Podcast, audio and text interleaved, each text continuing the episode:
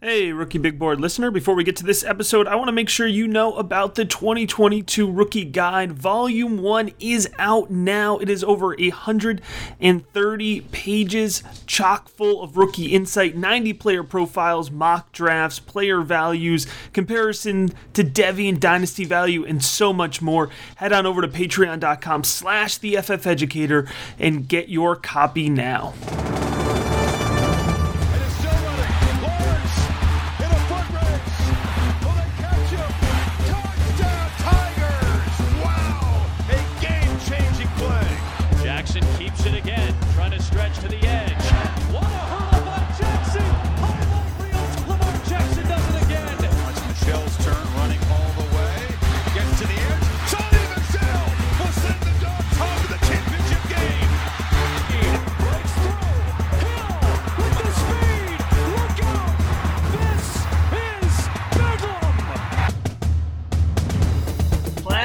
Is in session. This is the Draft Seminar Rookie Profile Series hosted by Matt Hicks, the FF Educator, and I am joined as always by John Laub, the Gridiron Scholar. This is the Hassan Haskins Fantasy Football Rookie Profile episode. We may have saved him until the end, but let me tell you, he is worth waiting for. We are excited to dig into the running back out of Michigan. Before we do that, want to make sure folks know that they can go back and listen to the entire rookie profile series or look forward to our future rookie coverage here by making sure you're subscribed to wherever you're watching or listening on the Rookie Big Board podcast channel, the Rookie Big Board YouTube channel, or the NFL Draft Bible podcast network. You can find more of John's work at footballdiehards.com, and you can get all of my rookie analysis, including the newly released 2022 rookie guide at patreon.com slash the FF educator, John Hassan Haskins, the running back out of Michigan. I've been waiting all season to talk about Hassan Haskins. Matt, anyone who follows me on Twitter knows that I'm a lifelong Wolverines fan, but I put aside my bias when I'm doing my scouting reports. But he has a special place now with, you know, Tyrone Wheatley, Tim Biakabatuka, Mike Hart, and now Hassan Haskins as an all time Wolverine back. But none of that has anything to do with this draft potential. I'm here with you to break down what this young man can do for fantasy football and hopefully for an NFL team. In 2021, Matt, he really did come out of nowhere. When we were looking back at last summer, it's not like college fantasy football fans, draft experts were ranking Hassan Haskins at the top of their boards. So he really put together a season for the ages. Second team All American and first team All Big Ten. He established a school record with 20 rushing touchdowns, Matt. He was a monster near the goal line.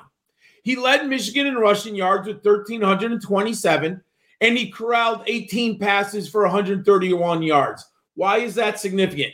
Blake Corum was in that backfield, and Blake Corum's a good running back. So Hassan Haskins posted those numbers in a three quarter of the year timeshare because Blake Corum got hurt and missed some games at the end. So fantastic numbers against Ohio State rushed for a career best 168 yards and five touchdowns. He clinched the Big Ten East and he was named Player of the Week in the Big Ten. Just a fantastic season. In 2020, COVID, he led the team in rushing with 375 yards, but he only had 61 carries and he did score six touchdowns. 2019, he flashed a little bit more back then, Matt. Honorable mention all Big Ten, with 622 yards and four touchdowns. We go back to high school. He was only a three star recruit, number 15 player in Missouri, and number 95 running back in the nation by 24 7 sports. But he did, as a senior, Matt, he rambled for over 2,000 yards and 31 touchdowns. I love the film. He's a bully, he hurts people He's great between the tackles. What does your film breakdown say, Matt? Yeah, John, it's got to start with the strength here. Haskins is a powerful and tenacious runner. He's got great lower body strength, good contact balance. It's hard to knock him off his path when he's running with a full head of steam. I think he could be an effective goal line back, John, in the NFL, which we know is very important here for guys who are probably going to be profiled into a two down role in the NFL. Having that goal line upside is huge. Now, I want to point out it's not the most important thing when it comes to fantasy football, but he is a good pass blocker, John.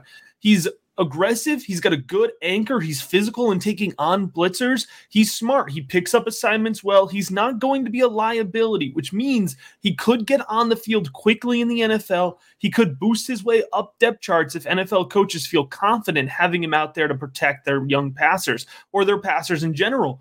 I like his vision, John. He's a patient runner that displays good field vision especially when running off tackle, and he can navigate well within tight spaces on the field. Now, we're going to talk about this, I'm sure. He has a ghosted uh, pro day workouts, senior bowl workouts, any any pre-draft workouts, John. And I think one of the reasons is because he's not going to run, or he wouldn't have run a good 40 time. He's not a speed back. He's not a burner. Now he does have solid good or you know downfield acceleration. He can build up steam, but he's not going to win in that way, right? And so if folks you know, really want their running backs to have breakaway speed or, or to be super quick and agile, that's not Hassan Haskins. But he doesn't need to do that to win. It's a specific role, John, but it still exists in the NFL. And I'm still into it. I'm excited about what Haskins can be. Let's circle back into those numbers. Matt, I concur with you because I do believe there'll be two to four teams that really like Hassan Haskins' skill set as a two down back and a role for this young man in the NFL. I have visions of him playing in Tennessee behind Derrick Henry for a year or two because you could just pound Henry. And then if you want some carries in a blowout late in the game, you could just put Haskins in there. He would be a great backup. You still need a pass catcher. So he, you know, he needs to be in a backfield, but I think that's the type of offense and the type of role I would like to see him in. So I plug him into my model 6'2, 228. There's no question. His size and physicality is there, and his vision between the tackles, Matt, is extraordinary. I love him in traffic. He does have quick feet for a big man. But you look at the career rushing yards 23 24, 5.1 yards per carry, Matt. My model likes that. 24 receptions. You mentioned it. A two a two down role in the NFL. I agree with you. I think he's a little bit limited. That's why in an eight in a fantasy draft, I would love him in the fourth or fifth round. NFL, I'm hoping for fifth round draft capital. 30 touchdowns, though. That is a role that someone's going to find in the NFL. We always like short yardage and we like goal line backs. An NFL team will like that on the resume. You look at the scrimmage yards dominator, 24%.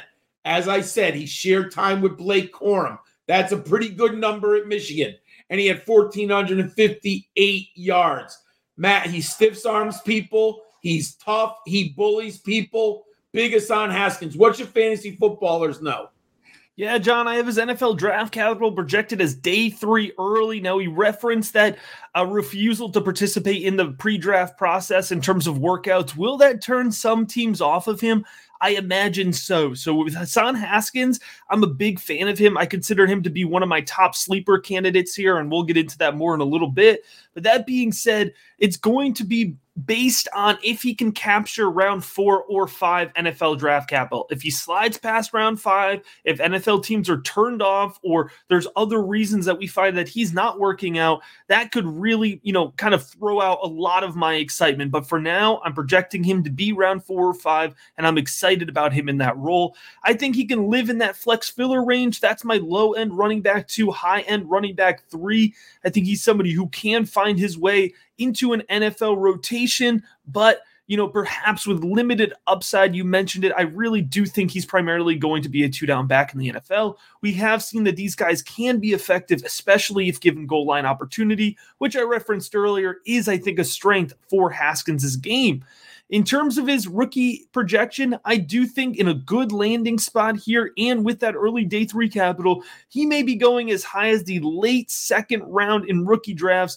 And John, I'm in on him at that value, even if he, especially I should say, if he slides into the third round of rookie drafts, again, assuming good draft capital, Haskins is going to be somebody that I am in on. I think he is a high upside prospect, and I'm very excited about him. Just like John, I hope folks are excited about the entire draft seminar rookie profile series here. It is coming to a close this week, but we have a ton of good information and we have a lot more rookie content coming at you. So make sure whether you're watching or whether you're listening, you're subscribed. As always, we appreciate you checking out